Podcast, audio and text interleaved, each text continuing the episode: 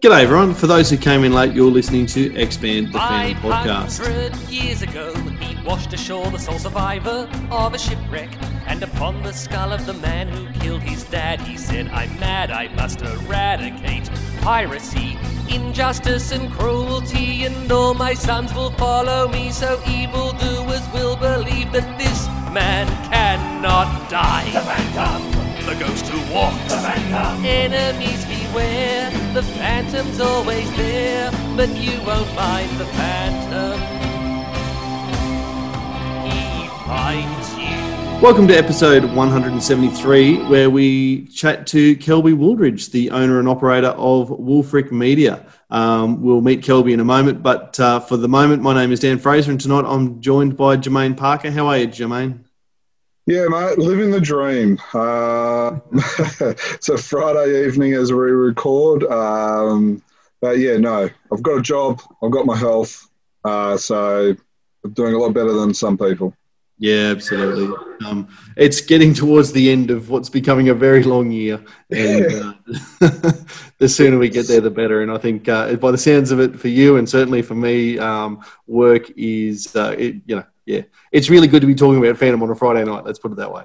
Yeah, well, that's it. Um, I would much rather be talking uh, Phantom uh, than uh, than working. So, um, really rapt about tonight. Um, this has been a, a long po- podcast in the making. Yeah. Um, and any excuse not to have to put the kids to bed and talk Phantom uh, is a great way to spend the night. Absolutely. All right. Well, tonight we're talking to, uh, as I said the, uh, a moment ago, Kelby Woodridge, who is the, the man behind Wolfric Media. Um, the reason we're talking to him, of course, is because there's uh, it, it's the latest Phantom product on the market, uh, licensed by King Features, and uh, it's a it's a jewelry line um, Phantom rings. And so I thought before we before we bring Kelby on, we might just talk a little bit about some of the Phantom rings that I guess that are in our collections. Um, if we want to go chronologically, I think Jermaine, we have to go to you because you'll certainly have the earliest uh, stuff that was available. So, do you want to talk us through some of the early um, Phantom rings that uh, you've got in your collection, and you can show our listener? Well, you can talk about to our listeners while you show them on YouTube if they're watching there. Yeah, and um, just to kind of show you how organised we are, uh, I get a phone, I get a, I get a, a message two minutes before, and literally it is jerk. Do you want to get some um, some rings to show us? So that, that, that just goes to show what, how how we operate uh, um, behind the scenes in the podcast. They'll check jokes, did call me a jerk as well. I'm not quite sure why, but um, talking about it. So this one here that I'm holding up, obviously, again, if you're on YouTube, this is a Toasties Cornflakes uh, ring. This has got a copyright on the back from 1949. We are actually uh, been um, looking at stuff released from the 1940s. So this will definitely be um, uh, coming up in that discussion. So this is still sealed in the packet. Um, so yeah, so this is, from what we understand, the first Phantom ring. Uh, I got a couple that are just some fun ones, which were released in um, comics, in the Phantom Man and Phantomette um, one here. Uh, maybe got the most controversial ring here, which is the Gumball ring. Uh, What is that controversial? uh, well, to, to know a bit about that, you'll have to listen to our podcast with uh, Gary, uh, the Ring Man. Um, it's controversial in the fact a lot of fans are still scratching their heads whether it's a phantom ring or not. So uh, have a listen to that that uh, podcast, which was quite interesting, and then you'll understand maybe why it's a little bit uh, controversial.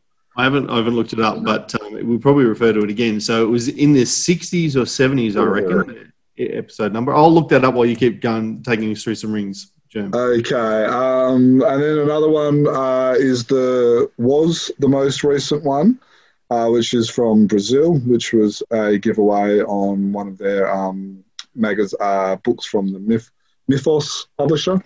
And then this one is actually my daughter's favourite one of my rings, and I'm not again. If you're on YouTube, you'll be able to see this. It is the Pirate's Treasure ring um, that was released by uh, Dietmar and Peter Kingston when they were doing the um, art show. So yeah, so that that is actually my daughter's ring. Probably my most rarest ring, and uh, she wears it around the place. And I'm always going hunting, trying to make sure it, when it leaves her finger, it goes back into the little pretty little box, and then it goes back into the Phantom's room. Well, I'm, uh, I'm I'm pretty stoked to hear that that's her favourite ring, mate. To be honest, because um, I was that was sold at the tw- um, no at the Coffs Harbour Art Show, Yes. and uh, I think I sent that across to you. So that's uh, that's pretty cool to hear. Um, but but at the end of the day, it's a it's a 3D printed one. Yes, it's uh, one of the most rare. Um, but it, it's interesting to see the evolution of rings going from being handed out in a cereal box to um, a bit of plastic gumball ring, that sort of thing. Um, the couple that I'm going to show are, are far more modern. Um, and uh, these are these ones here are the Croftmaster, uh, Croftminster rings. Sorry, these are the two that I own that, that actually fit me. Um, they they're the ones that come in the the, the little chest that people might be aware of, um, which I quite like. Um, and the other ones that I've got here are from more recent from Ikon, only a couple of years ago, and we've got information about uh, these on the website, um, chroniclechamber.com. Um, the ones that came in the in the skull, and so all of those are, are hard metal. But I think what we're talking about tonight is almost the next level of of phantom rings because. Um, they're they're high end. They're um, uh, made by a jeweler, and they're made out of actual uh, precious metals, not just the tin and the, the plastic and the the uh, plated stuff that we're talking about, Jim. Hmm. Yeah, um, I'm, I'm looking forward to talking. Sorry, just got a bug flying in my face. Um, I'm looking forward to talking tonight just to kind of get a bit of an idea. We've seen it in the news floating on Facebook and social media, and we've re- reported it numerous times. So it's um, uh, and then this week, uh, it's kind of ironic and a perfect timing. We've seen uh, fans posting photos of them receiving the rings with the little nice little cushion and and stuff like that. So um, yeah, looking forward to um, hoping to get a few people that are still sitting on the fence, like myself, uh, to get them push them off the fence and get them to uh, make a commitment. Absolutely. All right. Well, with uh, with that said, we probably need to to bring Kelby into the conversation because he's the man behind the uh, the latest set of rings, and, and you've just been listening to us waffle on. Kelby, we appreciate your patience. Um, welcome to Expand the Phantom podcast. Guys, thanks very much for uh, inviting me, and uh, it's an honour. It's um, it's it's good to finally talk to you. We just said before the podcast we've been in um, messenger and, and email conversation for probably two or three years now about various things, and uh, this is the first Oh, time. it'd be four. Sorry, It'd be four years. four years. Oh, wow. So so there you go. so um, even though we only live about 150 kilometres apart, you're down in Brisbane um, and based out of uh, the southeast corner of Queensland. Uh, yeah, it's uh, it's funny that it's taken us this long to actually have a chat. I know, I know. It's um, it's one of those things. Like, it's been a really circuitous route to get to these rings. Um, somebody posted, "Oh, you know, Wolfric Media was going to do this, and then going to do that, and then going to do this."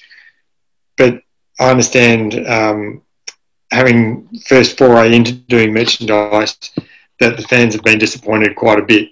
And I said, you know, we intend to get out every single one of it, the ideas that we've put out there and more, um, so as to not disappoint the fans. Myself being a fan, I realise how important that is. That Hmm. you know, somebody says they're going to deliver something, you want to see the ring, or you want to see the miniatures, or you want to see, you know, a T-shirt or something like that. Um, there's been numerous cases where people just haven't finished off doing whatever Mm. for whatever reason, whether it's you know interest isn't there or they run out of money or whatever. So yeah, no, we intend to get it all done and dusted and finish everything that we say. No, that, that, that's good to hear. And, you, and you're right. Um, and fans have been uh, let down a few times. So um, I'm, myself, I'm glad to hear that. And I'm sure uh, some of the listeners, as they listen to this, they'll be very happy uh, to hear you make a promise to the Phantom fans. Um, and yeah, so yeah, very, very, I'm very happy to hear that. And I'm sure every other fan is as well. So thank you. Oh, no, thank you guys for hanging in there. I know it's been a long time to get these from idea, concept to approval to actually delivering on them. Um, but my business partner, he's ecstatic with the response.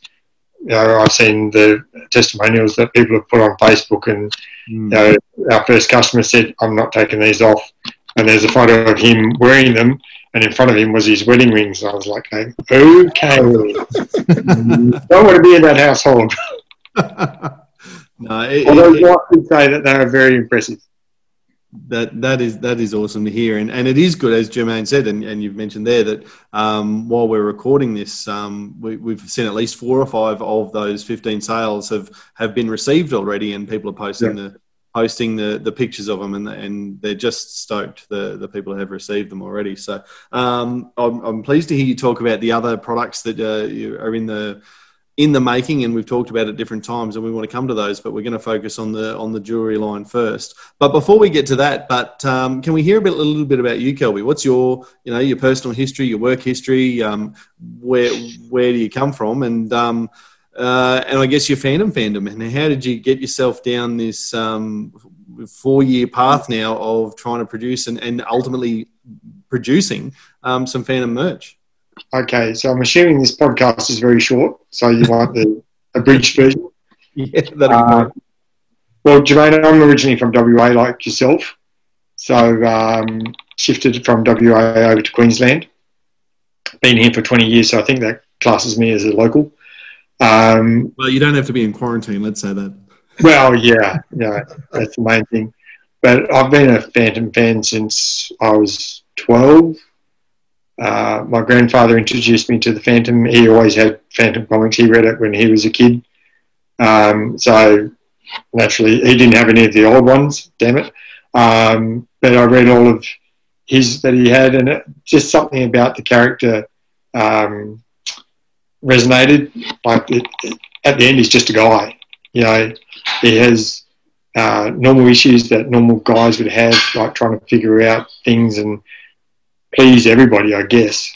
And just say, well, yeah, that's just normal life. But he's got a bigger burden on himself than what anyone else would have. And it just resonated with me, um, the whole storyline. And you never knew whether what um, place the story was going to be set. You know, it could be anywhere, anytime, literally within the last 400 odd years, and you never know what the story is going to be about. So it was great. You know, it's not the same. Oh, we've got to reinvent the character, or Mm.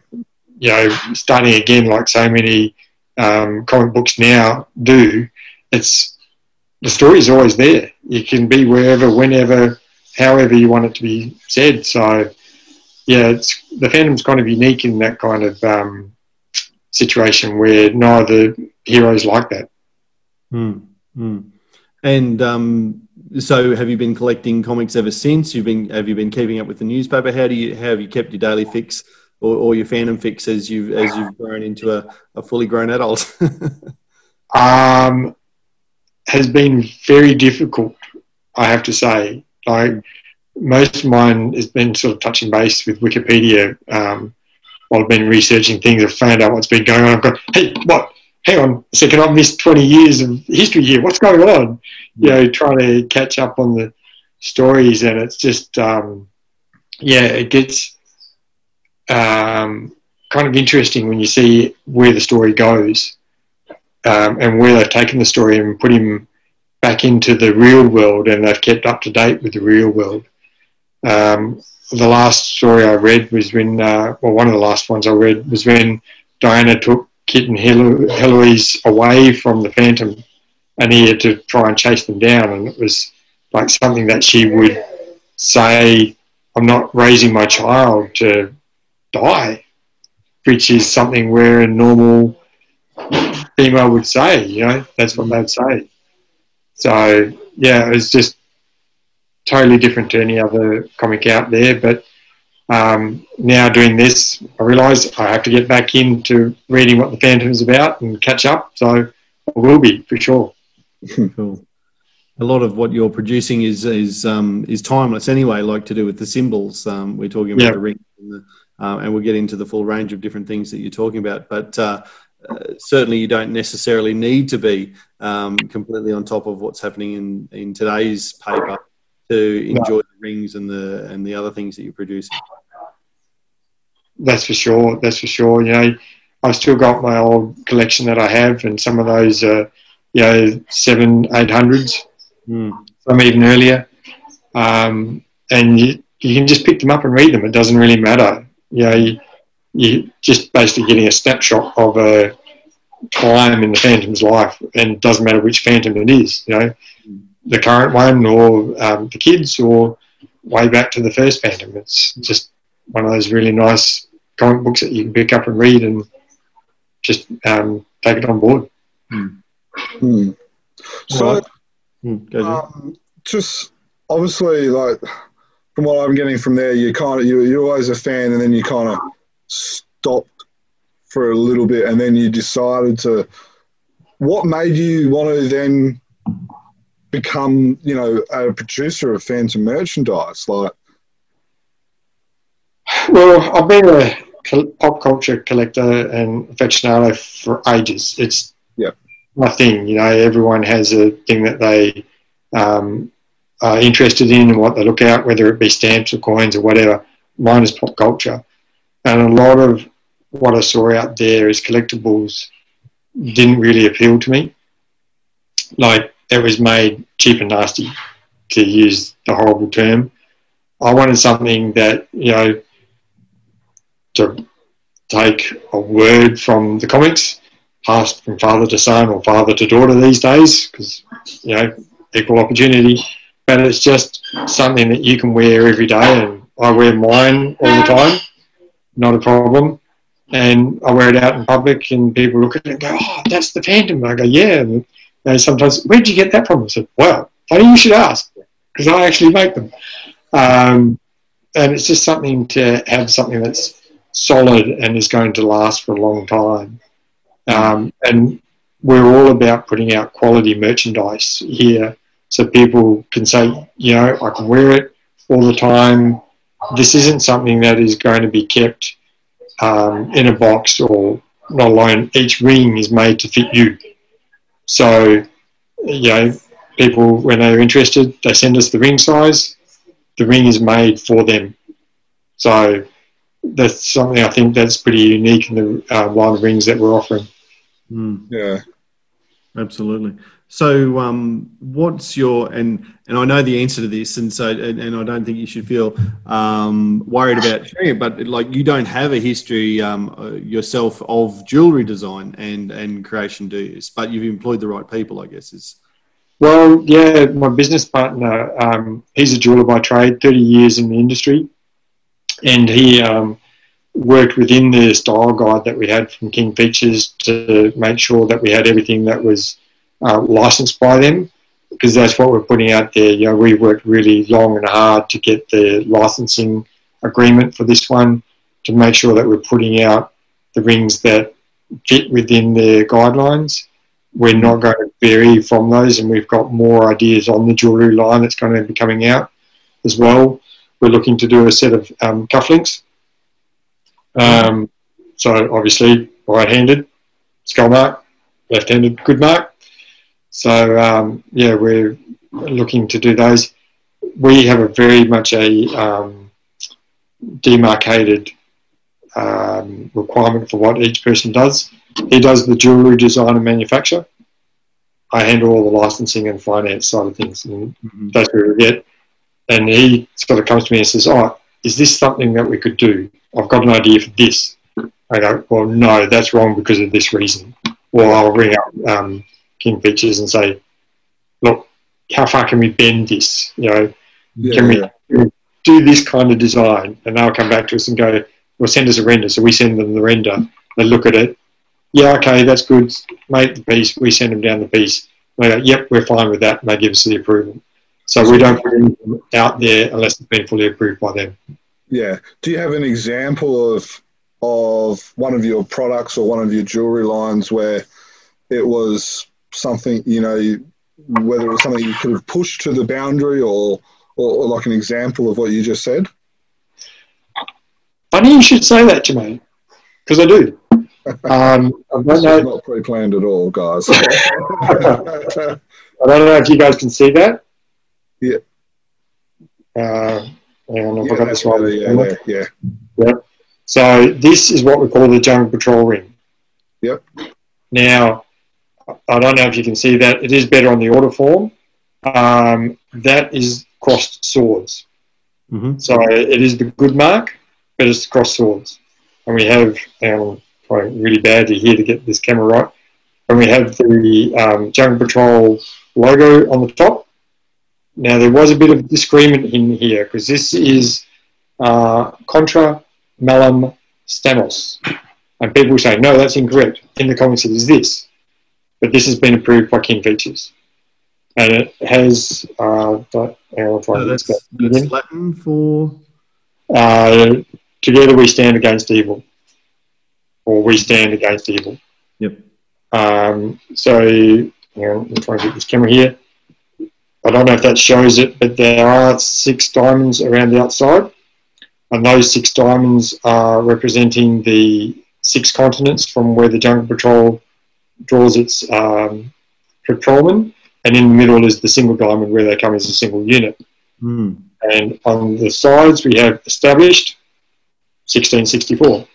So this is styled after a like a um, US military ring or a Yeah. signet ring, and that's what it is for.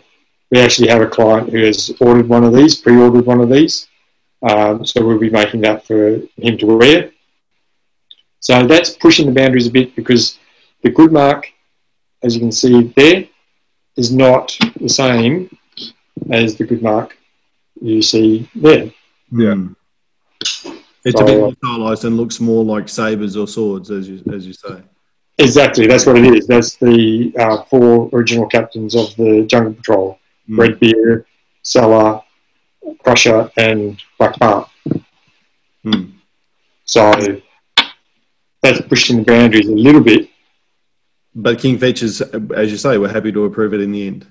Exactly, exactly. Mm. So um, we've even incorporated that design on the back of our uh, ring box. So we have the uh, skull design, the good mark.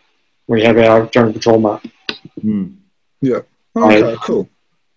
So that is something that's unique to us. No one else has that design. The design that we came up with. There's a lot of symbolism in this ring as to what Yeah. it means and what it's for.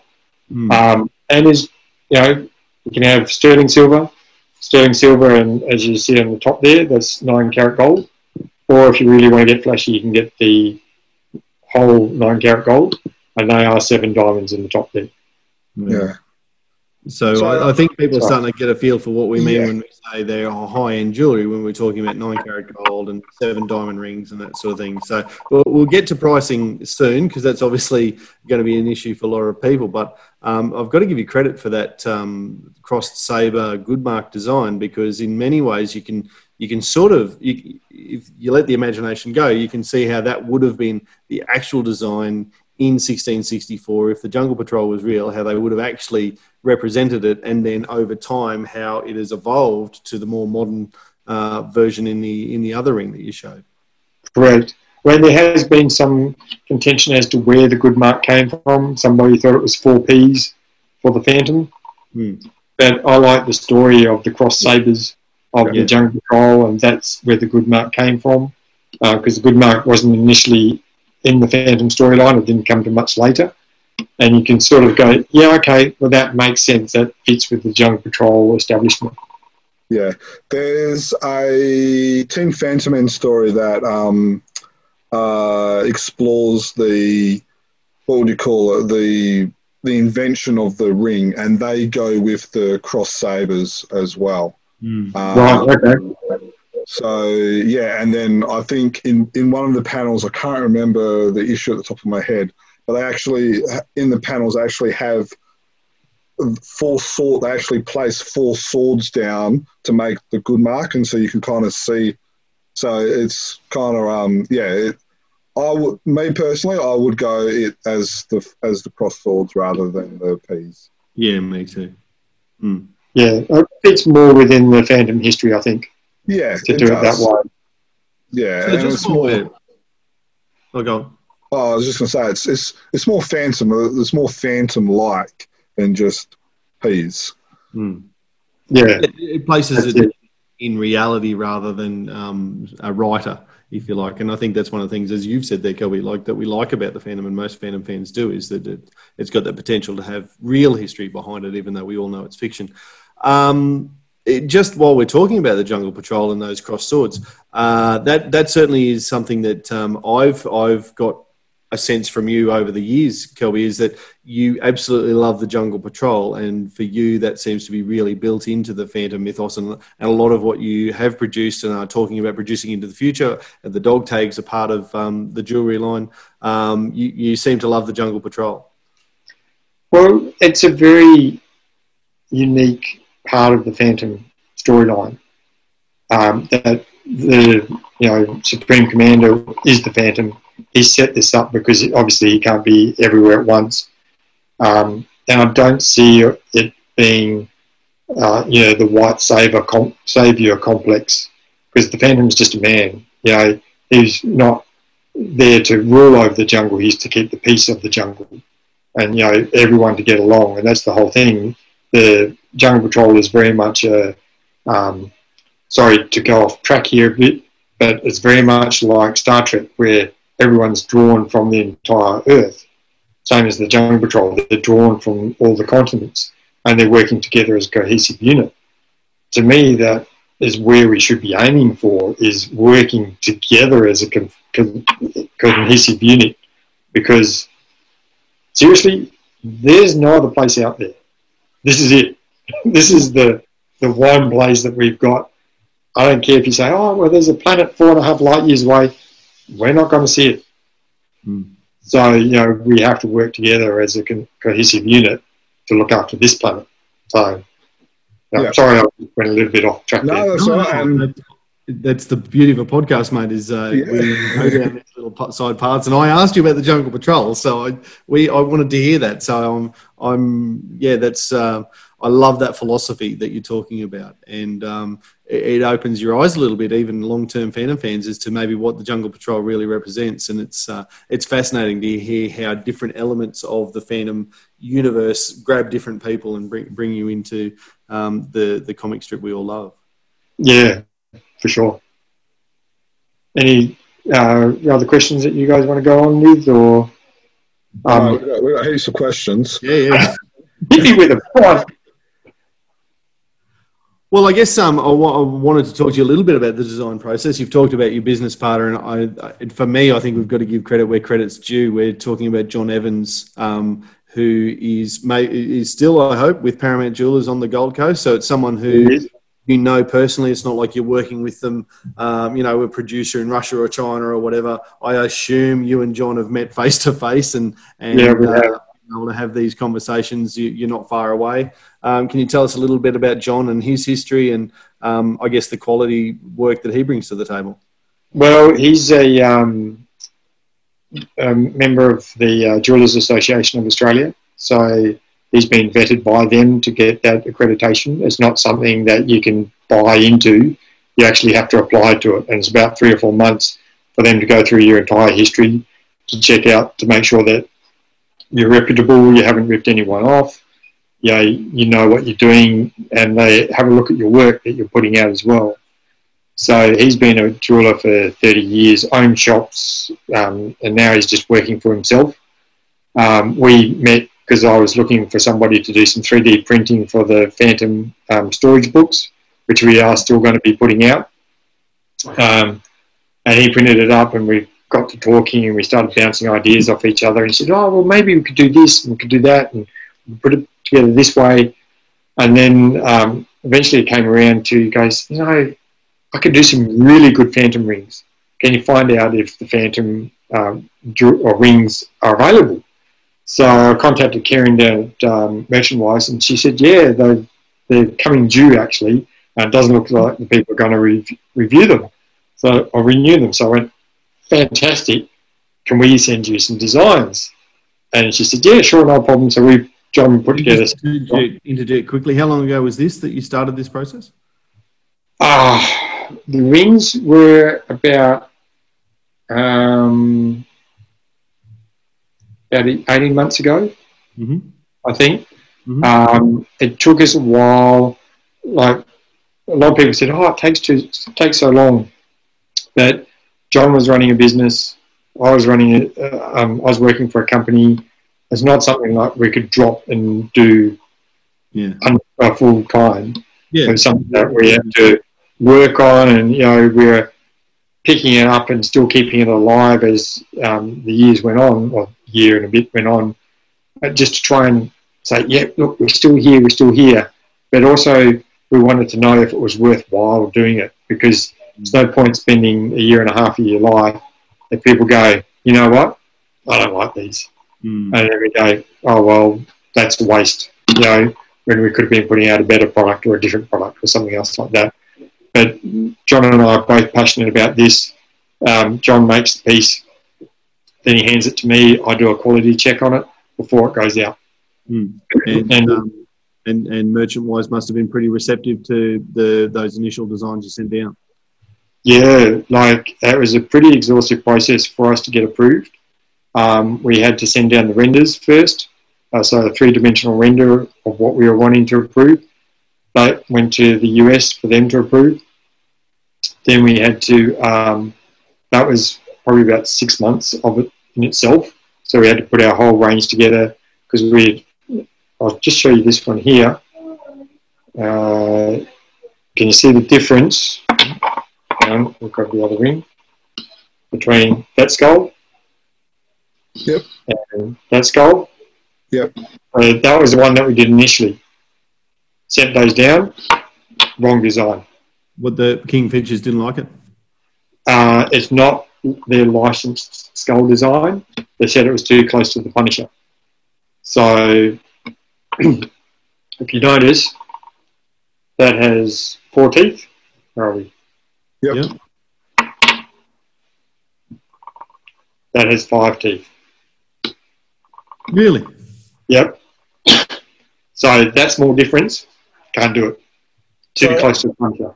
I also noticed that the one that was, I guess, for lack of a better word, rejected, has got more of a um, a skull 3D look, where the one that you end up going with is more flat.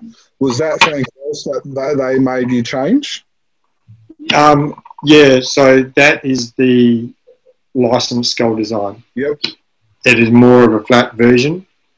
Um, probably similar to the not similar to the ones that you got from Brazil, but the treasure map one. Mm. So um, there were the couple that um, Dan you had from Ikon. Yes, I- that's the Croftminster one, and it does have those um the four teeth that you're talking about. Yeah, but I think you had one from Ikon. They had that's a different skull design entirely, and that had five teeth on it. Yeah, you, you you're absolutely right. So that's the Ikon one. Um, Yeah. and, and five teeth there. Yeah. Yeah, so that one I think was about three years ago. Yes. Uh, so yeah, I've been spending a lot of time on this baby. Trust me, I'm not as good as Gary Horn, but recent history, I know what I'm talking about. Um, So I was, I was like going, oh, you know, I like this 3D design. It looks good. You know, it'd be good for doing like a um, a wax print on the back of an envelope. You can just put that one in there. But um, it was like, no, the design's rejected. It has to be this particular design. And John actually said when he did that one, because this one has got um, oxidizing behind it. That's what gives it a slightly 3D look but the later versions are actually enameled in, so it's totally flat, like that. Okay. yeah. Okay.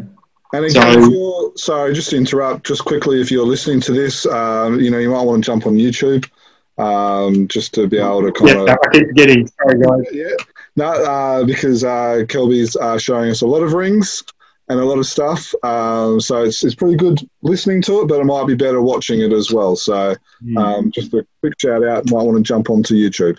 Certainly have a look at the timestamp to uh, to jump onto the YouTube, even if you only watch that last five minutes or so. Yeah.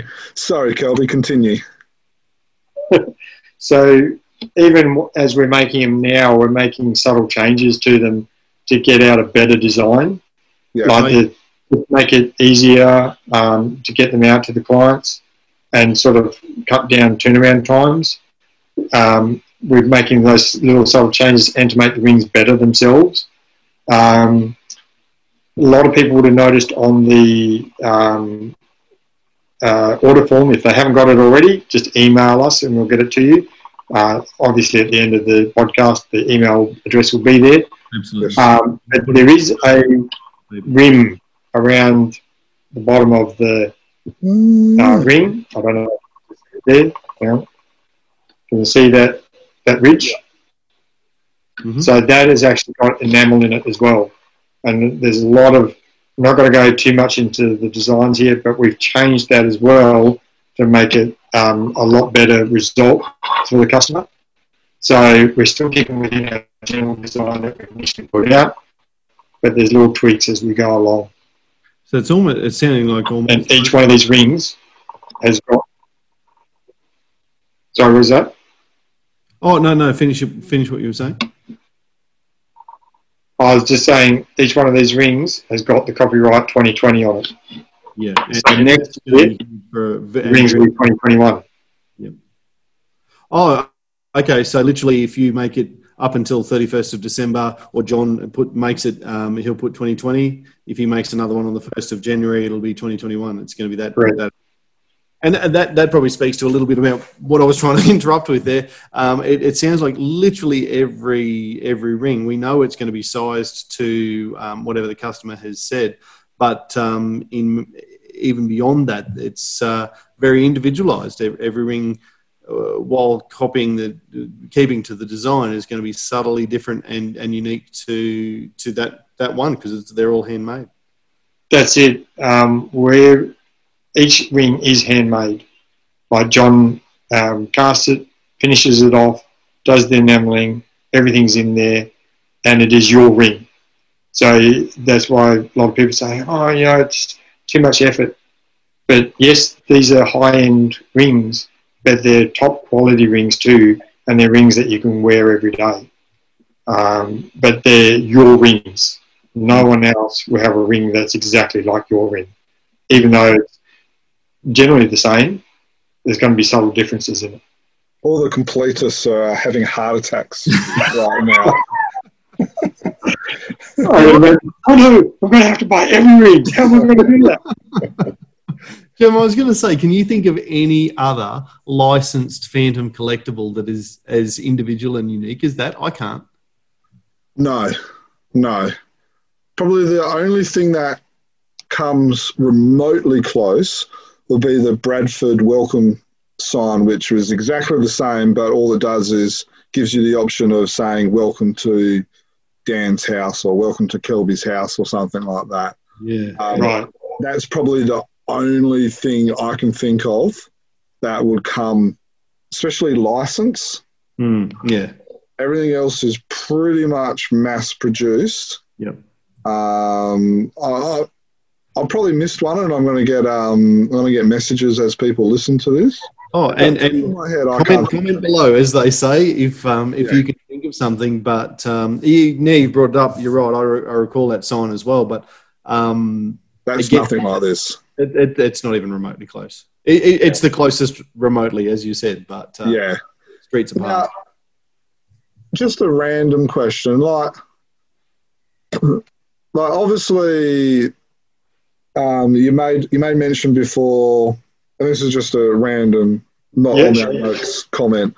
You made mention about cut like it's all custom, and then like with the Jungle Patrol ring, you there, you talked about the different tropes, the Phantom in the and the thought behind it and stuff like that. If if and then you also made mention of someone not wearing their wedding ring. Yeah. Um, do you get to the? Could you do a wedding ring for a couple if it like came to it? Are you looking at renewing your bills, Jim? No, no, no. I'm- I'm not. I've, uh, one wedding's enough for me.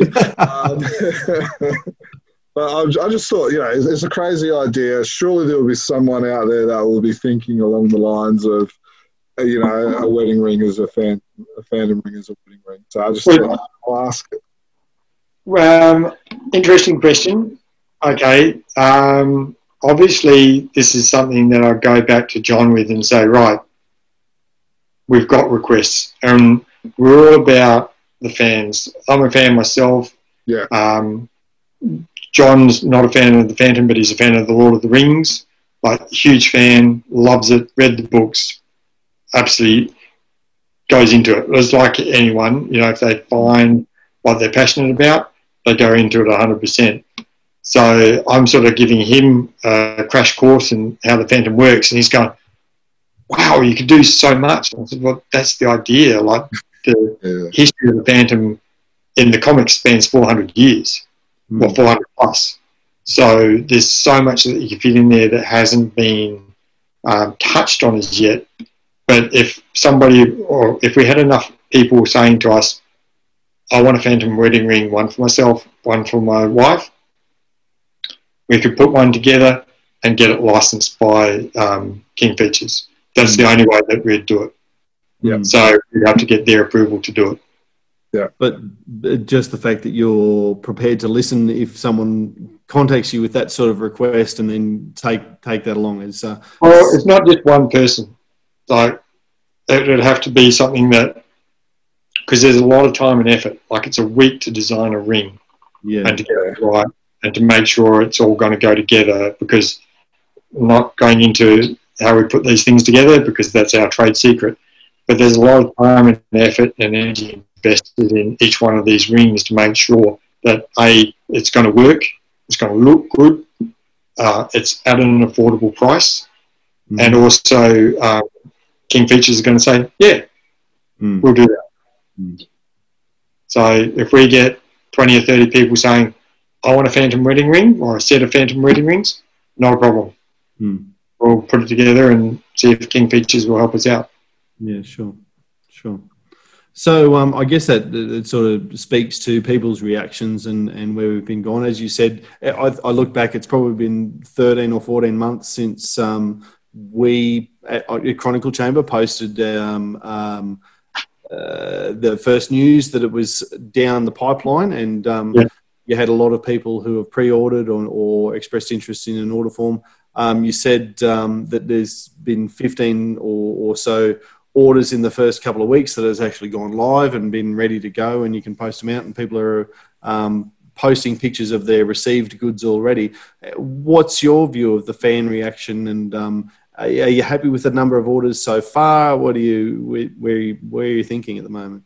Oh, look, we've been ecstatic. We've like it's um, when you're starting out a business, you're sort of expecting that you're going to get, you know, maybe two or three if you're lucky in the first month. Yeah, really. We've had really good response um, since the photos have gone out of people actually receiving their rings. We've had about seven more people wanting order forms from them. Um, so we've hopefully I've got you know ten more orders coming in. Mhm. Um, we've got some people from the first round that haven't got back to us yet. Um, whether it be for you know work delays that they've got, or you know they're just not ready to buy yet. I do understand that the price point is a big issue with some people, and they're wanting to buy them. Um, but we've built these things, and then we said, okay, what's an acceptable price for them? Obviously, if people want something a little bit different, so long as it's within the general design, we can price that for them. But we're not going below the sterling silver. Like we're not going to be doing pewter, we're not going to be doing stainless steel or silver plated or anything like that. It, conversely, it's more expensive to go into something like that because we have to set up a separate um, manufacturing area so we can keep the precious metals and the non-precious metals separate. Otherwise, if they start interacting with each other, it, yeah, it doesn't really work. Mm. Mm, yeah, definitely. That's interesting you say that. For someone who's not a jeweler or, you know, the, the level of my jewelry experience is a handful of phantom rings and my wedding ring. Um, that's, you know, it's, it's interesting. And I guess it makes sense why you don't go the, lack of a better term, a cheaper route. Yeah. No, it's just something that we feel pewter doesn't really last a long time. Like it will tarnish, it will pit. Whereas you have something like sterling silver, I've worn this since Christmas. Still looks the same. Hasn't changed. Every, every time I'm not at work or on the weekends, as long as I'm not gardening, I'll wear it. Yeah. Mhm. Um, and I've knocked it and scruffed it, and it's still the same. Still the same ring. Yeah, definitely. So, um, just another random silly question. Did you ever think about um, making it out of nails from the um, from the, uh, the the cross of um, uh, where Jesus was, uh, yeah, um, crucified? Well, considering there was only ever uh, three of those, and no one really knows where they are, uh, except in Phantom World where they're on the Phantom's hand, um, pretty hard. Pretty hard. and probably pretty hard to replicate as well, considering they're bathed in Christ's blood, and that's hard to get hold of. So the cost of actually making something like that is pale into is insignificance beyond the cost of making something like that. The time machine alone is too expensive. yeah, That's, fair that's possibly the best answer to any question we've I ever reckon. had. I reckon. I loved it that he knew what I was talking about, and that just goes to show that he is a fan. That he knew what he was talking about, and he just like continued on with the conversation, like it was just it was Yep. an acceptable question to ask. exactly. so um, we, we've been talking about the range. We've been talking about the price price point. Uh, it's probably as good a time as any to bring up um, the the order form and perhaps have you talk us through it, Kelby, as we scroll through. Um, and so, if you're listening to this on the on the audio podcast, now's probably a good time to have a look at the timestamp and and then jump across to YouTube because um, what I'm doing is on the Zoom meeting, I'm sharing the screen, uh, my screen where I've got the uh, the order form up and um, as we, we go through the terms and conditions there. Um, then we're having a look at uh, at some of the the products that you're you're throwing up for sale there. Uh, Kelby, uh, people can see the prices of these. Do you want to um, have a talk to uh, talk about some of these as we go through? We've got the Goodmark uh, ring with the skulls on the shoulder. Even that, what what what was the thinking between um, when you have the good mark, say you've got the skulls on the shoulder of the ring versus um, when you've got the skull ring, you've got the good mark on the shoulders. Some people love that, some people don't like it. Um, is that flexible when people contact you? Uh, that sort of So stuff. look, we've tried to cover as much for the fans as possible. Now, if you scroll down a little bit further, I think it's about the there. Stop there. Yeah, So we have the good mark, plain shoulders. Yep. So for the purists out there that just want to have the good mark and nothing on the shoulders, we can make that for you, and that comes in uh, solid sterling silver, or the good mark is gold. hmm So we're looking at um, what the fans want. Some people want to have those that style. Some like the skulls and the um, good marks on the shoulders. Just depends what you're into. So we're not really saying, okay, we're just giving this one. Some people like the skulls on the shoulders. They say, yeah, that's what I want. Some people have just ordered the um, good mark with the skulls on the shoulders. That's it. That's all they want. Quite happy with that but you don't have to buy these as a set and you don't have to buy them all together. Like we're hoping with fans blessing that we'll be around for you know the next 10, 15 years and these rings will still be available. So you say, "Oh, you know what, I really want that one, I want the set, but I can't afford the set. Mm. If you buy just the one ring that you want now, you come back to us and we still have your ring size, we'll make the next one. Mm. It's a, that's a great um, a great point that you bring up there. So you're planning on having these available. So if I if I look at this and, and I saw the good mark ring, plain shoulders, pure gold, 27 grams of pure gold at nine carat, and the pricing here is um, a tick over three grand. I'm not going to lie to you, I can't afford that today. But Yeah. uh, if I decide that's something I want to save up for for 18 months, you you're of the um, you're you're prepared to still be here offering um, offering for that once I've saved up. Fans willing, you know, obviously if we don't have business, then we can't afford to be in business. Mm. Um, but if we go off the current response that we've had, we will be here so long as um, we're putting out quality products and people want to buy our quality products. That's fine. I just want to make a comment on the gold pricing. that is now price on application because the gold price has jumped around so much. Uh, that price was set about uh, four months ago, Sure. and as you're probably aware, the gold price has jumped up quite considerably. So I do make people aware the um, gold and silver version, that price is still fine. Yeah. That's not a problem. But the solid gold one, that will be depending on what the gold price is at the time that you want to buy it. Yeah. Yeah. Fair, fair And that's- and that's fair enough. Markets at the moment. So uh, yeah, yeah. As Jim says, that's fair enough. We we certainly would, and I think everyone listening would understand that. Um, the uh, and and I've just probably thrown out the absolute most expensive one I saw as we've scrolled past. There's certainly other options. Um, I, we've talked high end, we've talked gold, diamonds. Um, you know, three grand is, is a lot of money, but now as I'll go through, there's a good mark, uh, a plain good mark with uh, silver, um, 26 grams of silver. That's down closer to 360 dollars. Um, there's a 340 as I th- as, I- as I go. Uh, Just on the second there, just on the pricing, the Mm. second column is our current pricing. So uh, the good mark plain shoulders, 26 grams, as you said, 360. So that's the uh, GMS 005P. Yep.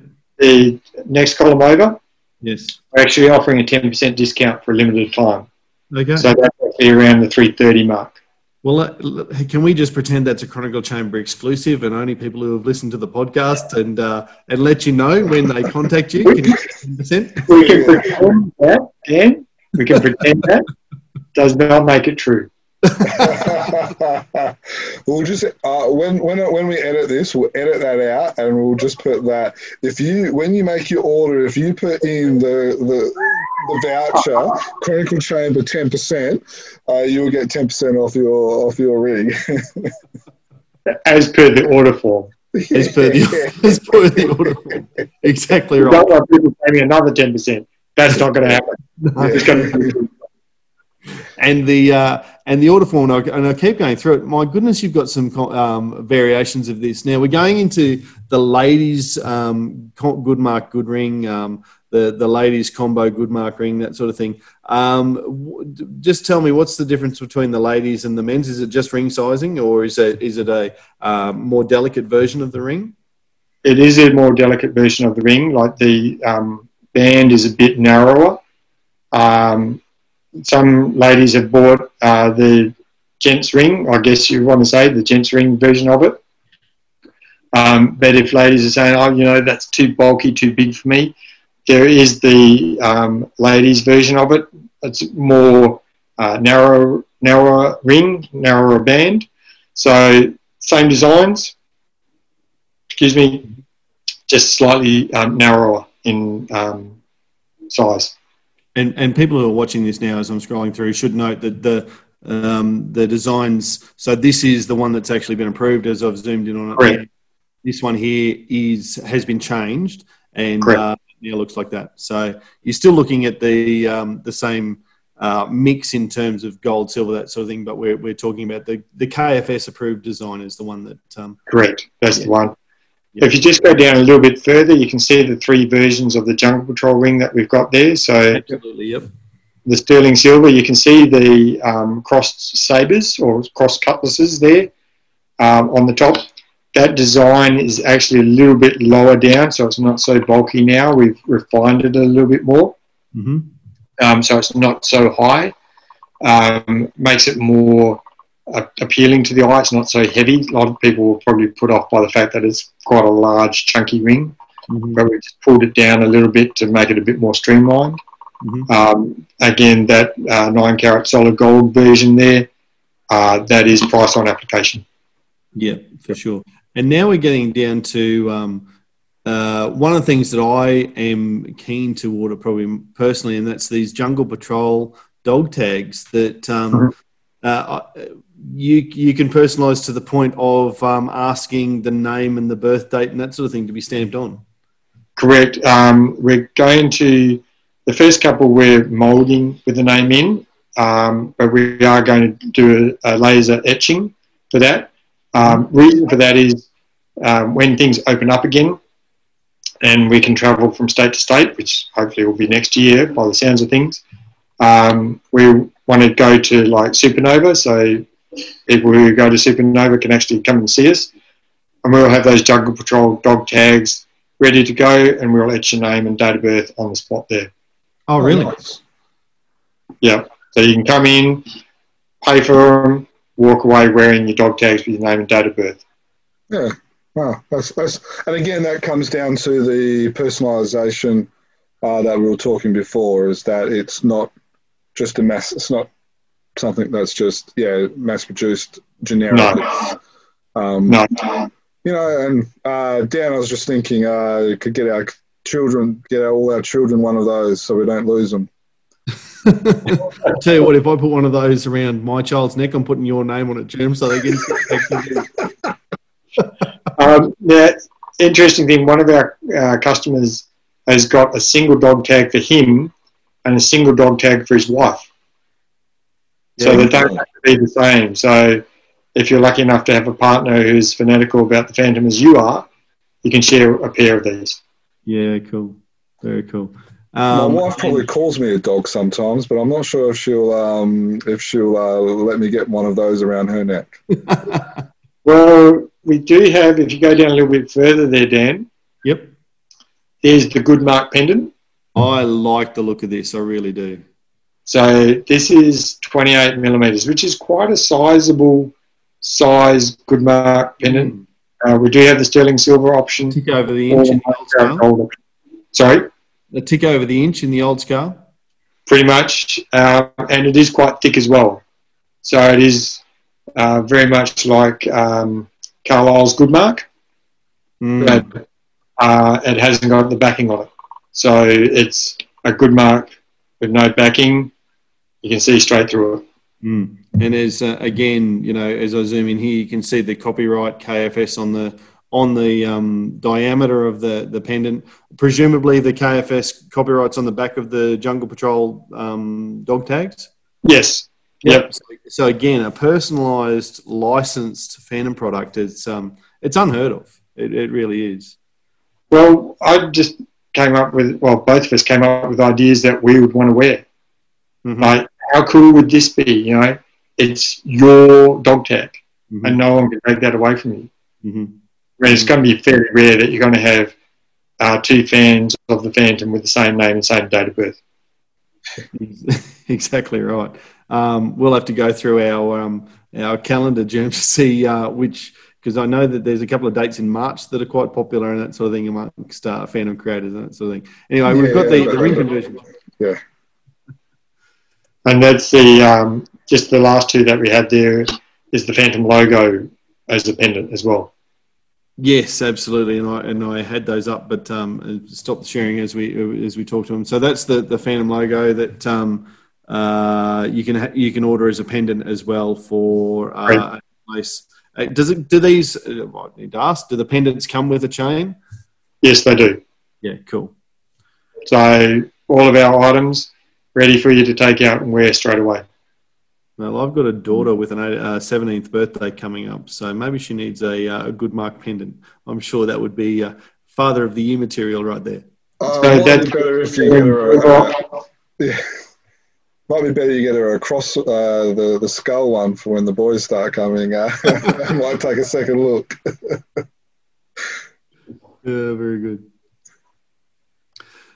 So, um, I- as I get the, the our questions back up, um, you must be uh, you must be so excited that this order sheet that you put together. You know, I think we've had that um, for a while now. Um, that you've the, you've put the order sheet together, and finally you, you're getting people who uh, are available to for people not just to pre-order to but to actually jump on. Uh, what's what's the time? Um, what's the time frame from if I if I email you tonight right now as I listen to this podcast through to um, the the production and getting it sent through to me? Um, Kelly. what's Okay, so um, the order form is hopefully going to disappear in the next couple of weeks. We're doing up a website. I'll get to that a, a bit further down the track because there is a big reveal that you guys are going to be the main disseminators of. Um, but with the order sheet, once you send that to me, I put that into a quote. Um, I email you back the quote. You accept the quote on there. And so then I send you the invoice. we have two options of payment at the moment. One's a bank transfer, uh, the other one is PayPal. We do have to pass on the 3% fee for PayPal if you want to go down that track. Uh, it's just a cost that at the moment we can't afford to wear, so we do have to pass that on to our clients. Um, once we've got that and the invoice is paid and I'm notified of paid, I hand it on to John and it's a two week turnaround time.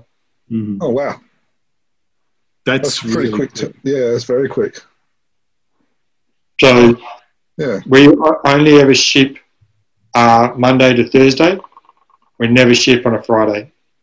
So the reason for that being is we don't want the rings held up in the post office. And all in within Australia, all of our um, shipping gets done express post. So we twenty dollars covers postage and handling, um, and they come out in a box. Each one of these um, uh, pillow boxes is wrapped in bubble wrap, so when you open it up, you've got it as pristine as possible. Mm-hmm. Yeah. And yeah. Um, do you do you ship overseas as well?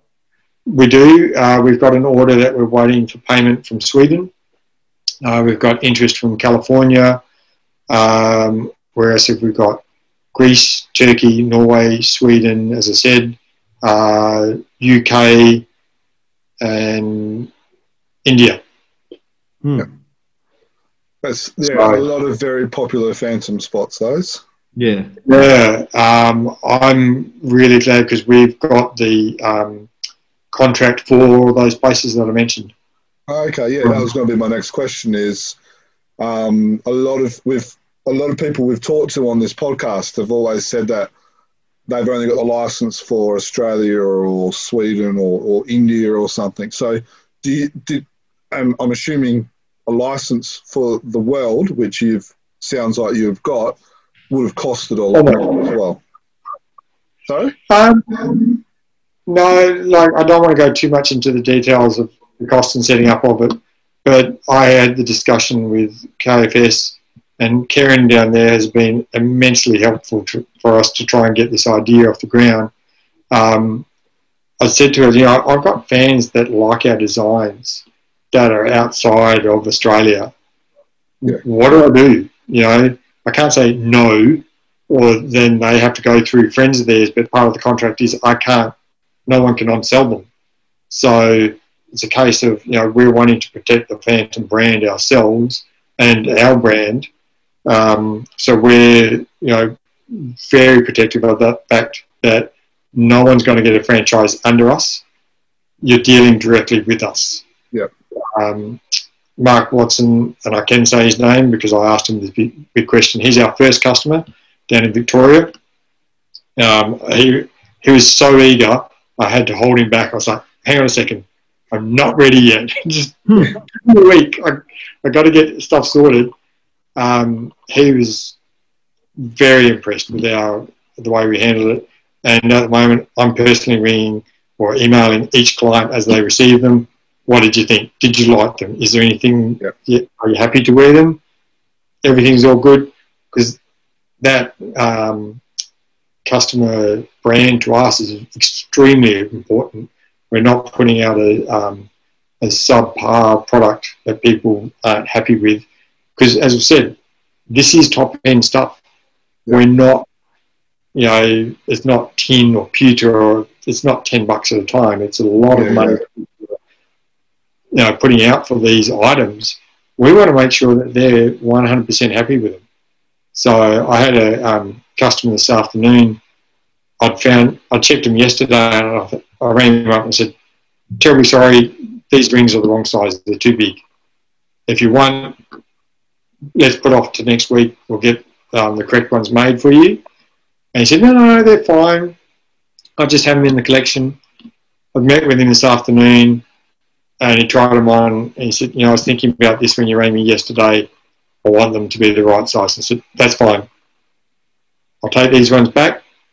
I'll get the you tell me your exact size. Make sure that they are correct, and then uh, we'll ship them up, up to you." And he's like, "That's great.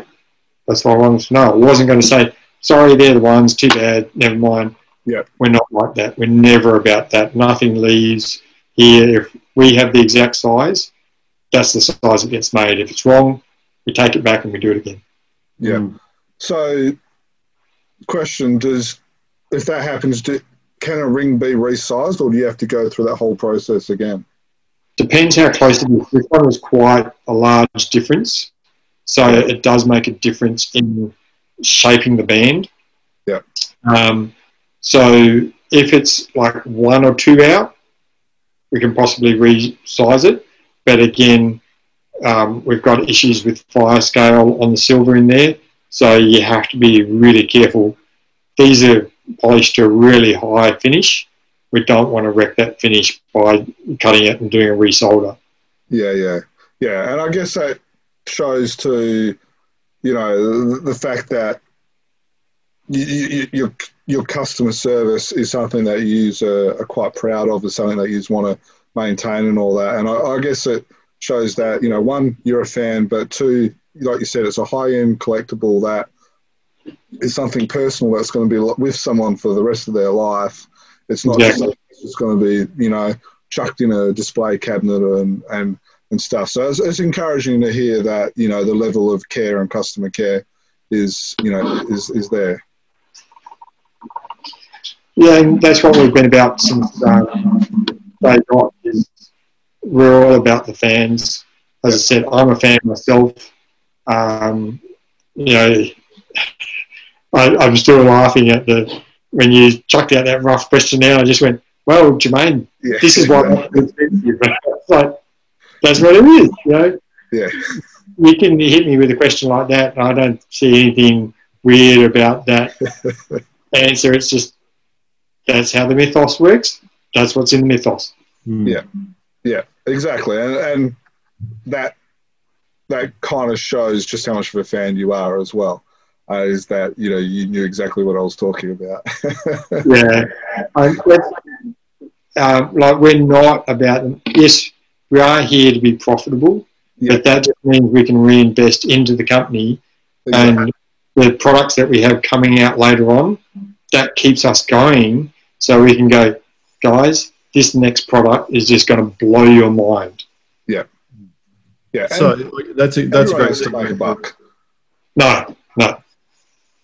Yeah, and and that's a great segue for where I was uh, was thinking we should go next because um, as uh, as we said at the start, we've been talking for a while about different ideas and different things you had. And the very first time we talked, Kelby, where you were you were looking at a, a Phantom comic storage box, and you've said already in the podcast that that is something that you've still got on the on the burner there, back burner, front burner, whatever it is. But uh, do you want to talk us the, through some of the other things that um, you've got planned down the line for for Wolfric as um, as uh, things become profitable and um, sustainable?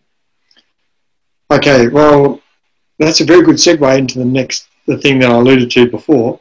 Um, Wolfric Media was like a holding company just until we got really like going. Um, our company name is now Reaper's Quest. Um, st- you can still get us on Wolfric Media on Facebook. That's not a problem. But our website will be under Reaper's Quest. The reason for that is the big thing that we're aiming for is the Phantom game. Um, and this is a different format than whatever has been out there before, as far as we can see. I've run it by Merchant Wise, and they've gone, I've never seen this before. Um, and that's the Phantom Country with the 10 miniatures of the landscape. That's our big thing that we have towards the end. And if with fan support, we can get to those, um, get to that Phantom game. And Glenn Ford's been really um, giving of his time so far. He's helped us out immensely. Like there's a lot of toing and froing with the miniatures. So he draws the miniatures. We make a 3D version of it, send it down to him, and he looks at it and goes, um, "I can change this a little bit, or this needs to be changed, or this needs to be different." Hmm. So, you know, we're working on that. People say, "Oh, when's this coming out?" It's like there's um, the 10 miniatures plus the map plus the website behind it. So there's a lot of time and effort, and we have to have all those um, items together before we get sign off, uh, final sign off by KFS. Yeah. So Now, sorry. Um, you, you're using the word game now. Refresh me if I uh, have fallen asleep. But when it was originally advertised, I don't think the word game was mentioned. Is that correct? Well, it's it's hard because there's nothing around at the moment that can do it in less than twenty words. Fair enough. well, while you mention that, I'll just bring up on the on the screen here to share for our YouTube audience and for you guys to see. This is, um, I guess, the the Chronicle Chamber article, and we might include this link in the, the show notes as well, where we first talked about the uh, the Phantom Com- Country miniatures that you're talking about. You did talk about a surprise, but um, these are, I guess, the prototypes of the Phantom Peak, um, and uh, we talked about. Um, the Skull Cave as another thing that was going to be part of Phantom Country, and there was ten miniatures that were all going to be. And, and refresh me if I'm wrong, or correct me if I'm wrong, but um, uh, Whispering Grove was going to be part of it. Um, Yeah. uh, Eden, you had as one of the as one of the ten miniatures as well, and you talked about a surprise or something that that happened when you collect all ten of them on the map. Um, I'm not surprised, honestly, as I, I researched this a little bit tonight, as you might be able to tell just in preparation for for this interview. Um, that that there might be a game as part of it because you've said that um, once you've got all ten pieces, there's a map. The miniatures all come in a wooden case, and uh, there was a surprise about how they all come together. So a game um, and a connection there. Um, can you tell us a little bit more about um, about where the minis are at? Um, we've sort of working on that behind the scenes at the moment. So um, the rings is something that's been really well received by the customers. So at the moment, we are still working on the um, Phantom Country miniatures. Don't worry, we are going to get those out there. But if fans can please bear with us, Mm-hmm. um, we're just working on the rings at the moment. That gives us the ability to move forward on the Phantom miniatures and start getting um, casts of those ones so we can get a sign off and get KFS to be happy with each of one of those as we go along. So, um, yeah, hopefully we'll um, get those ones sorted as soon as we can. But trying to go into the game in a lot of detail would spoil the surprise. But you know, got a big surprise. Fair enough. Um, but yeah, no, it's. I, I remember that, and um, I, me personally, I, I love the whole miniatures concept and stuff like that. Um, we've talked about it on the podcast as well, and that's been one of the things that um, I think we've all really enjoyed the sound of. So to hear that there's a, another element to it is uh, rather exciting. Yeah, absolutely. And, and we're not going to press you on that, Kelby, because I know you you want to make it a surprise and and uh, fully respect that. But uh, I think I would have said in that in that um, post that I've just sh- uh, shown on the screen there, but. Um, i- it's a completely unique idea. These uh, these miniatures of Phantom Country rather than characters, um, Yeah. because as I think you said in that in that post, characters have been have been done, and this is something that has never been done. So uh, That's it. again, like your your idea about the Jungle Patrol, I guess you're you're coming at it from a, a little bit more left of field than than most fans are just straight down the line, and um, you know I think you're bringing a unique perspective. Well, this is a thing like there's been a lot of cases in um, uh, merchandise where it's the same thing. Like you will always get um, hero costumes, or you'll always get hats, caps, whatever, and they'll always be the same thing. Whereas if you put stuff off to the side, like an example outside of the Phantom is um, you can buy Stark Industry Industries internship lunchboxes and water bottles. Mm-hmm. Now that's a throwaway line from Spider-Man: Homecoming. Sorry, I'm Yeah. mixing No, my, good example. my things here, but it's a throwaway line from Spider-Man: Homecoming. But it's one of the funniest lines from Spider-Man: Homecoming that there is this internship that doesn't really exist. It's just one of those weird things that you know struck a chord with people, and they're going, "This is so hysterical." Yeah. Let's do this. And the Phantom's such well, let's face it, you know, most superheroes have only been around for, you know, 10, 20 years in real life or in comic years, where Yep. the Phantom's been around for 450. So there's, if anything, there's more scope. And I guess it's encouraging to see that we're not just getting a cookie cutter Mm. item. We're getting something unique, something different, something that we haven't seen before. Mm. Um, and yeah, it's I'm I'm intrigued even more now um, about the Phantom Country concept um, because of you know of of it somehow becoming a game. So Yeah. um, yeah. Um, a lot, a lot more intrigued than I already was, and I was very uh, interested in those anyway. So um, yeah, it's it's it's it's good to see something different, I guess. Yeah, and that's the big thing that um, I had as a fan walking around, seeing the merchandise that's out, out there. It's just getting his image and slapping it on something. Yeah. and that's not what we're about. Mm. A, the Phantom doesn't drink. Why would you do Phantom shot glasses? Mhm. you know, it's kind of those things that you have to go, is this relevant to the um, character? Yeah. No, it's not. Even at his wedding, he didn't have um, alcohol. He had juice served in coconuts. So, That's And- actually just been a conversation on our Facebook. Um, and then along those lines, you've got um, Phantom ashtrays, uh, a gambling popper machine, um, and uh, Phantom cigarettes as well as another one. So yeah, so no, um, and I think there's a there's a time and a place for that, but then I think there's also a time and a place for you know your, your higher end collectible, something unique, something that you know those with a little bit more money can can enjoy and uh, enjoy the finer things. So um, Yeah. it's it's good to have it's good to have the higher end stuff coming out as well. Mm. for sure, for sure.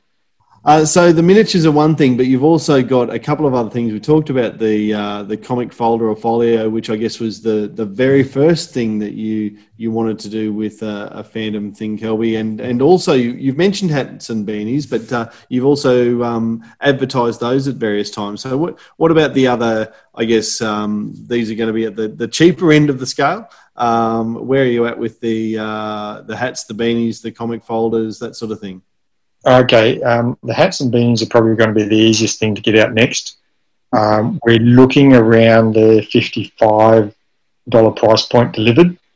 Mm-hmm. Um, $20 of that is the um, postage section. Uh, that's pretty much anywhere in the world. Mm. Depends on the number of hats and beanies that you order. So obviously the weight's got to make a bit of a difference in there. Um, with the um, those ones, we have got the graphic design done for them. We're going to uh, do the render on the hats and the beanies, send those down to, uh, to KFS, make sure that they're happy with those ones, get them signed off, and then we have to put in an order for 10 of each to get done. Um, we are going to have a um, just a Jungle Patrol established uh, tw- uh, 1664. The second design we're having, and I think this is really relevant to now, is uh, the cross swords or cross cutlasses uh, symbol and uh, Jungle Patrol Graduate 2020.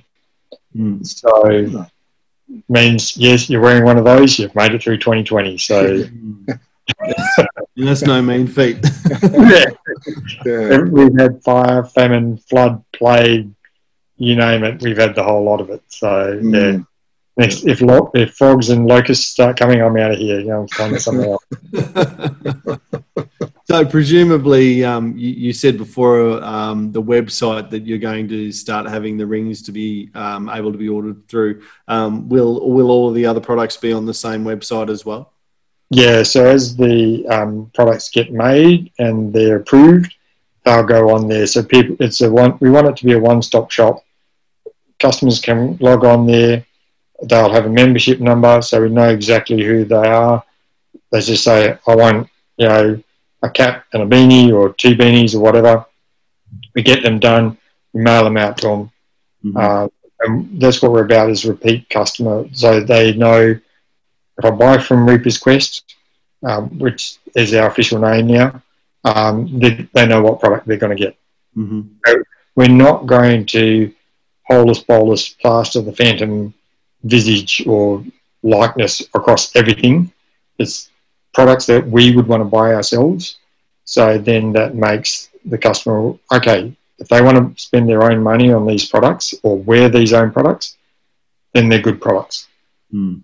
You know, I I um, I don't see it as a way of selling out. I see it as a way of you know um, living the phantom because I'm I thought I was passionate. Man, you guys just beat me hands down. so it's um, you know something that people are prepared to wear every day of their life. You know, they want to say yeah, and these days it's um, so much more uh, acceptable to show your nerd side. And I mean, I, I can say that because I know I'm a nerd. My wife often jokes, yeah, bread, milk, eggs, no, no chance. The uh, wife of the sixth phantom, yeah, sure, not a problem. You know that hands down. What's going on here? Mm. You know, that's, uh, that I feel is just celebrating your, your inner nerd. You know, everyone's got it to some degree. Mm. Definitely. No, definitely. Now, a question that we haven't actually asked yet is the new business name. Where does that come from? Well, it's if you see it written down, it's Reaper's S apostrophe. Now, Dan, the teacher in you would understand the relevance between Reaper's apostrophe S and Reaper's S apostrophe, correct? Absolutely. More than one Reaper. Exactly. Very good. And hang on, what just happened to my computer? There we go. Um, yeah, so that's who our customers are going to be. They're the Reapers. Mhm. So that's when we're going for the end game of the Phantom miniatures. That's when you become a fully fledged Reaper. right. Okay. So if you put in the effort, you will reap the rewards and um, win the game. Mm. You almost got me to drop it then, but no. Oh, well, that was a We're great not way to going to give it away. We're not going to give away asking for it just once. Um, now, the other thing, um, uh, the the comic folder or the folio. Um, I'm assuming that will be one as well. But Yeah, um, that's a bit further down the track because um, unfortunately nobody in Australia makes the style that I want. Yep. It's all out of China. China's not really on the top of everyone's wish list at the moment. Yeah. Mm. I don't mean that in a bad way, um, just in case anyone's listening. But it's there's a minimum order quantity of a thousand. Yeah. So they'll produce them. Each unit costs ten dollars for them to produce. So that's ten thousand dollars we have to outlay. Yeah. We haven't even got them approved yet. Yeah, yeah, yeah, yeah. So that's a bit further down the track. Yeah. Yeah. Um, I still want to do them. I'd, I'd like the idea of having all my comics on a bookshelf and everything's the same. Yeah. Now, there's been a couple of. Uh, there's one guy in Sweden who's been doing some um, fan made ones, some homemade Yep. ones. Um, and, you know, so obviously it's not at the level of what you're talking about, but he's, he's he took some photos of a bookshelf, and they look it looks amazing just because it's all uniform and and, and it does it, it looks really good. At the moment, I've got mine stashed away in filing cabinets, but um, I'll have to somehow get my wife to agree to put them in another room. Um, but you know, for the people that have got the room, and you see when they do stuff like that, whether it's the comic, the Swedish ones or the ones that Renee created uh, probably two decades ago, it looks really nice when they're nicely displayed like that. So um, yeah, And that's the big thing that I had too was, um, as I said before, my comics were in a wooden box. And, you know, I've got Marvel, I've got Phantom, I've got DC, I've got Valiant, I've got um, Ultra. Anybody who's around in the late 80s, early 90s would know some of those uh, names that I mentioned. I'm not talking about the Vin Diesel hash job of uh, Bloodsport, uh, Bloodshot. I'm talking about the original comic version. So yeah, I'm I know what I'm talking about when I'm talking about these comics. Um, but I've got them, and you know I like them. They're probably not the most expensive comics around, but they're stories that I like. And going back to before, you know, the Phantom is just stories I like because he's a normal guy. Um, he's around before Batman was around, so you know, Batman doesn't have the whole um, Dark Knight kind of thing going on until you, you know, you have to pay homage to the Phantom for that. So, yeah, you know, I'm, I'm very um, not pedantic, but protective, I guess. Yeah. So we we're, we're that fanatic and protective that we did a website and a podcast on it. So um, well, you run up on me. Yeah, we to- well we totally understand the um, the dedication as well. Now I do have a couple other questions, but one of them sure. we've mentioned Glenn Ford a few times. Now, without delving too much into things that you're not allowed to share with us, how did you connect with Glenn for him to be able to help you with the Phantom Country and um, and I, I, guess there's been other things that he has helped you with as well, from what I gather. Um, well, when I initially approached um, KFS with the idea and speaking to Kerry McCormick down in Melbourne, um, she jumped on the idea. She thought it was brilliant, never heard it before. There's only about six people that know the full story. Sorry, you guys, I'm not going to be one of them. uh, but it's just us, Kelby. No one's actually saying, make it eight. yeah, sure, eight and the other 1,300 people. Um, so she put me in contact with Glenn and had sort of given him an outline.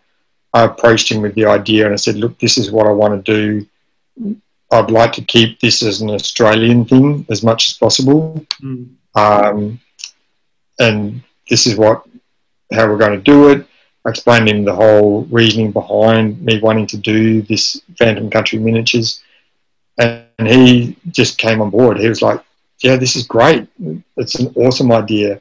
You know, he's never heard of it before. Um, I'm very much about trying to keep stuff inside Australia um, as much as possible. Um, I know there are some things where we don't produce them here, but I'll use an Australian company as a um, go-between to get what I need to produce the stuff that I want to produce. Yeah, definitely. Cool. And knowing Glenn, Mm-hmm. That does sound like Glenn. Uh, he just mm. uh, he, he's as much as a fanboy as the rest of us. So um, I'm sure he's nerding out just as much. Well, it's um, funny. A guy that I work with is a Phantom fan, and um, we got to talking, and you know, you're supposed to be working, but you end up talking. Oh, what, what the hell? And um, I was telling him, I said, oh, you know, the other day when I was talking to Glenn Ford, and he just went, you bastard. you, bastard. you had to do that. I said, what? What do you mean? He said, you had to do that name drop. Well, yeah, I had to. Yeah. Sorry. he said, you're living the dream. I said, you're damn right I am. You know, this is a dream that's been in the making for three years, or nearly four years. And tell you what, I'm so enthused by the response that I've got from them so far. The, the support that we've got to get our idea off the ground. It's just been amazing, you know. Um, and if I find a fan that would do something that I need doing, I say, well, hey, do you want to help us out with this? So that's the thing. Like I'm going, I might need your expertise later on down the track. Do you, you know, just as a one-off. Do you want to help us out? And that just makes everyone so much more connected. You know, when they're going, wow, I can, I can, I can say, I helped with that, and yeah, that's what we're after because everyone wants to feel part of something. Mm. Yeah, definitely, definitely. Mm. All right. Well, it's it's been a really extensive chat, Kelby, and I've really enjoyed um, digging deep into not just the jewelry line, but everything else that you've got um, you've got planned. We're going to obviously include the links to everything that we've talked about in the show notes here.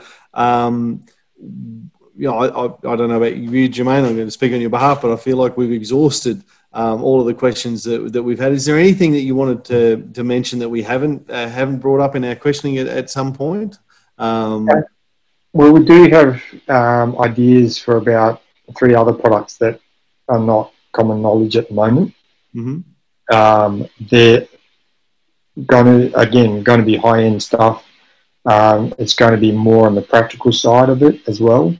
Um, so one that I can say um, without giving away too much is it's a phantom walking stick. Um, I think it was one of you guys that actually mentioned the Jungle Patrol staff um, that was mentioned in the comments. We're going to do something along those lines as well. But again, it's not something that is meant to be stuck in a um, display cabinet. It is actually a functioning thing. mm. So um, that's one of our ideas. But you know, we want it to be top quality product uh, materials, something that's very sturdy, going to last a long time, and you can actually use and get use out of. Mm. Mm. So, Mm. Yeah. sorry, a, a jungle patrol staff. I, I must admit, I um, what, what's that? What's that? Because I'm sure there's some other people out there that are probably asking what that is as well. So, Um, I think the person who mentioned to me said it's um, one of the higher up um, Jungle Patrol people, because there are women in the Jungle Patrol now, yes. Um, sorry, I'm the uh, dad of two girls, so I'm a bit outnumbered. Uh, but, you know, power to them. Uh, but it's um, a segmented walking staff okay. that they use. Um, it is branded for the Jungle Patrol. I'm, I'm not too afraid with the history behind it, but somebody might say, this is the thing. Uh, somebody did send me the link for it, um, but it was two years ago and it's somewhere back in my um, in my posts and in my messenger somewhere. So I've, Yeah. it'll probably take me a good part of it, two days to find the thing yeah, and uh, I was like, yeah, you know, that'd be good, but we want to make it fully useful as well. yeah. I know Lee Falk had a he had several walking sticks that were that was Phantom um, related that he used as well. So Yeah, well, this is more of a staff. yeah, cool. No, interesting.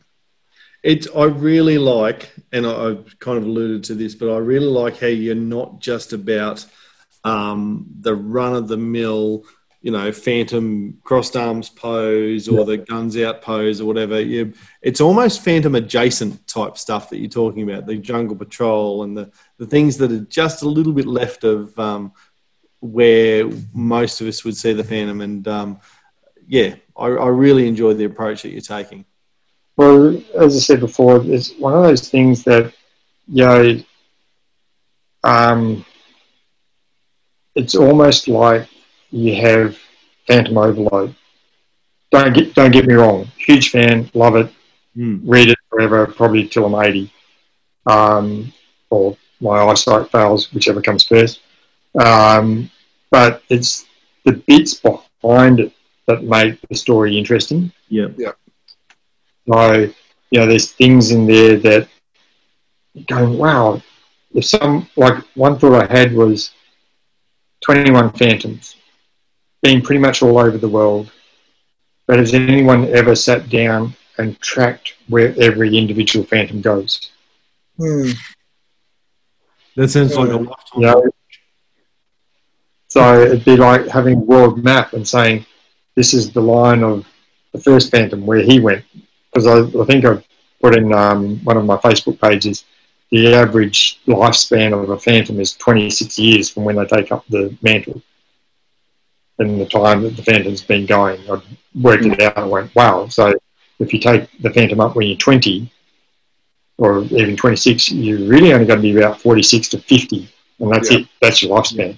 Yeah. Yeah, So in those 50 years, where have they travelled? Where have they been? If you know, you have like a interactive map where you can go, all right, this is the tails of the first phantom being, this is the second, third, and you can see where they travel throughout the world. Hmm. But to me, that'd be a really interesting thing to do to go, where hasn't the phantom been? Because I think they did one where the phantom went to Japan as well. hmm Um, but that might be a Swedish story, I think. Mm. Yeah, it was a, like a what if what if the Phantom had um, was shipwrecked on the coast of Japan instead of Africa. Yeah, Mm. Yeah. No, it's um I, I enjoy and on this podcast we let's face it, we take the Phantom quite serious. Some some would say that we take it too serious. Seriously, perhaps, whatever. But, Uh, but people I, I enjoy they're, they're on board. yeah, I enjoy listening to how you're thinking about it because you you also think about the Phantom as more than just a, a comic character. You're thinking about it to the next level as well. So it's um it's it's enjoyable. I- I've really enjoyed tonight listening to you, getting to know you a little bit more, um, getting to know about um, Wil- Wilfrick Media or, or Reapers more, and, and learning about the, the the rings and that. Um, and yeah, I've enjoyed um, uh, overthinking the Phantom tonight. Uh, it's, it's been fun. Yeah. Well, um, my family look at the Big Bang Theory and they then look to me and say, Is this what it's like? And I go, Yeah, that's what it's like. Like, um, the, I think the fans are more passionate about a comic or a movie than what the people who made the comic or the movie are Yeah, like it becomes part of them. So they are in equal measure protective of the phantom, but also wanting to live the phantom. Or um, the, I think there's a case in the UK where there were two, not warring, but opposing views of Jedi Knights and what they were supposed to be like. And the Jedi is now an official religion in the UK Mm. yeah, so many people put it on the census, it becomes an official religion. And these guys were living out the saying, "We are Jedi Knights. We're trying to live by their code." And to me, then th- that's great, you know. But I think um, a lot of what Phantom stands for, and always will stand for, is missing in the comics today. Like it seems to be more about violence and you know the body count Whereas I can't remember somebody who the Phantom killed. Mm. You know, I think there may be two people from memory. yeah. Uh, there's correct not me maybe maybe about a half a dozen to ten, maybe at the stretch. Yeah. But, you know, he carried guns, but they're his last resort. Yeah. He's not somebody who has to, he tries to avoid the fight. Hmm. And to me, that's a lot harder than actually getting into a fight. Yeah. I mean, I did martial arts for seven years, and people go, "Wow, you must be really good in a fight." I said, "Seriously, it's the last thing I want to do in my life is to get into a fight." And they go, "Why?" I said, "Because it's a waste of time. Yeah. It's so much waste of time." And the Phantom is the same thing. Like, um, he doesn't want to fight. If he can find a figure out a way of resolving an issue without fighting, he'd much rather do that. Mm. Sorry, guys. Again, No, that's, No, that's no, all look, good. I, I get the feeling, Kelby, we could talk with you all night about Phantom stuff. Um, I'm a little mindful of the time because we've got to be coming close to the two hour mark. And uh, feedback we've had is that any any podcast that goes past the two hour mark is too long for some of the listeners, even though they know what the button is. So um, we, we will look to wrap it up. Like, thank you so much for your for your time tonight. Um, anytime, guys. uh, that people listening to this will go to the, the notes that we've got for the show and, and hit your website up and um, go to the order form and all the rest of it um, and, and at least look through the range and find something that's affordable for them. Um, Yep. uh, there's going to be levels that uh, that people can get to and can't get to, and we all understand that. But uh, it, it, my single takeaway, and, and Jermaine, correct me, you know, well, you can you can jump in with your takeaway, but for me, the idea of something that's so personalized and so individualized and yet is still um, a licensed KFS product is is very exciting. So that's uh, that's the big one for me. Uh, Germ, have you got a single? Have, have you got a thing that you would take away from tonight's conversation? Um, probably I enjoyed overthinking the Phantom, is what I said before. Um, You know, we're lucky that we get to, you know, that we get to talk Phantom quite regularly, and um, it's good talking Phantom to another fan, and um, he just happens to be taking it to the next level where he's now producing Phantom pieces or Phantom uh, things for us to buy, and is living what a lot of a lot of people would only ever dream about, and that's to do the Phantom for himself. Hmm.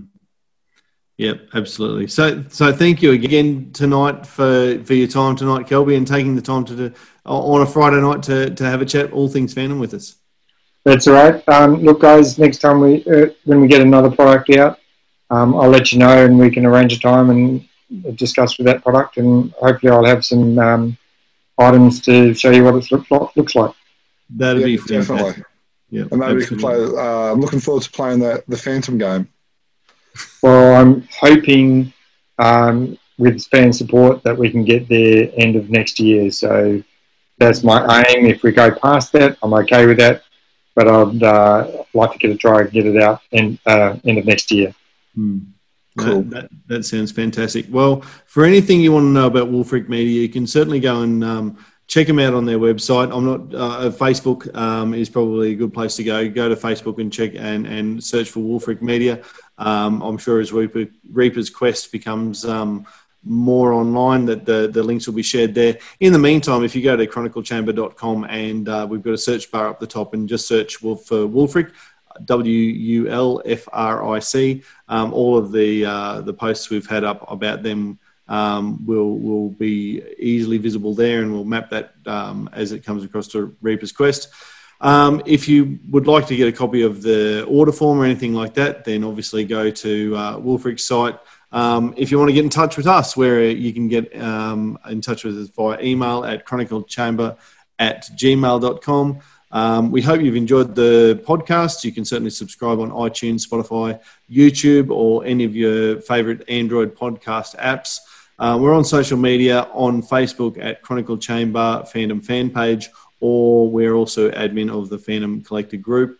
We're on Twitter at Chronicle Tweets. We're on Instagram at Chronicle Chamber, and again YouTube. Um, if you haven't, uh, if you've just been listening to this the whole time, I hope you took those markers where we suggested and go back and have a look at uh, YouTube so you can scroll through the order form with us or, or see the rings as uh, we've showed them to you. So, um, thank you very much for your time tonight, gents. Um, really enjoyed talking fandom with you, and uh, I guess until next time, um, happy fandoming.